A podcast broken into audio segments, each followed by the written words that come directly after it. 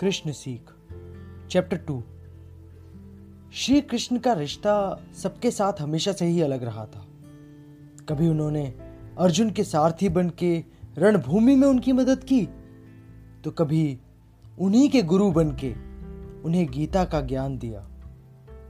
कभी द्रोणाचार्य को गुरु कह के उनका सम्मान किया, और कभी धर्म की रक्षा के लिए उन्हीं को ज्ञान दिया।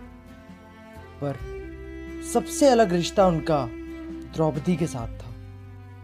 मित्रता का, दोस्ती का।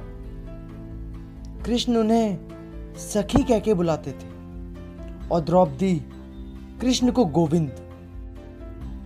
आज के इस भाग में हम एक ऐसी ही सीख की बात करेंगे जो श्री कृष्ण ने अपनी सखी द्रौपदी को दी। पांचाल देश के राजा द्रुपद ने द्रोणाचार्य से बदला लेने के लिए देवताओं से एक ऐसा पुत्र मांगा, जो द्रोणाचार्य को मार सके। उसके लिए द्रुपद ने एक कठिन यज्ञ किया। यज्ञ पूरा होने पर यज्ञ की आग में से ही उनके पुत्र दृष्ट का जन्म हुआ। पर देवताओं ने द्रुपद के बिना मांगे ही उनको एक बेटी भी थी, द्रौपदी। पर द्रुपद ने उसे स्वीकार नहीं किया। जन्म के समय ये बात द्रौपदी को नहीं पता थी, पर कुछ समय बाद जब उसे ये बात पता चली तो वो महल को छोड़कर जाने लगी और उनको रोकने के लिए कृष्ण उनके पीछे गए। कृष्ण ने उनको पूछा कि वो क्यों महल छोड़ के जाना चाहती हैं?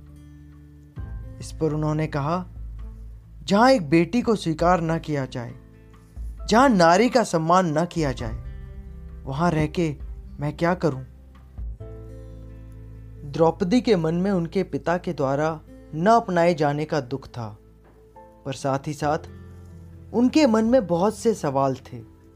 उनके मन में सवाल था कि अगर उनके पिता ने उनको मांगा ही नहीं था तो देवताओं ने उनको क्यों यज्ञ की अग्नि से प्रकट किया? उनके जीवन का उद्देश्य क्या है?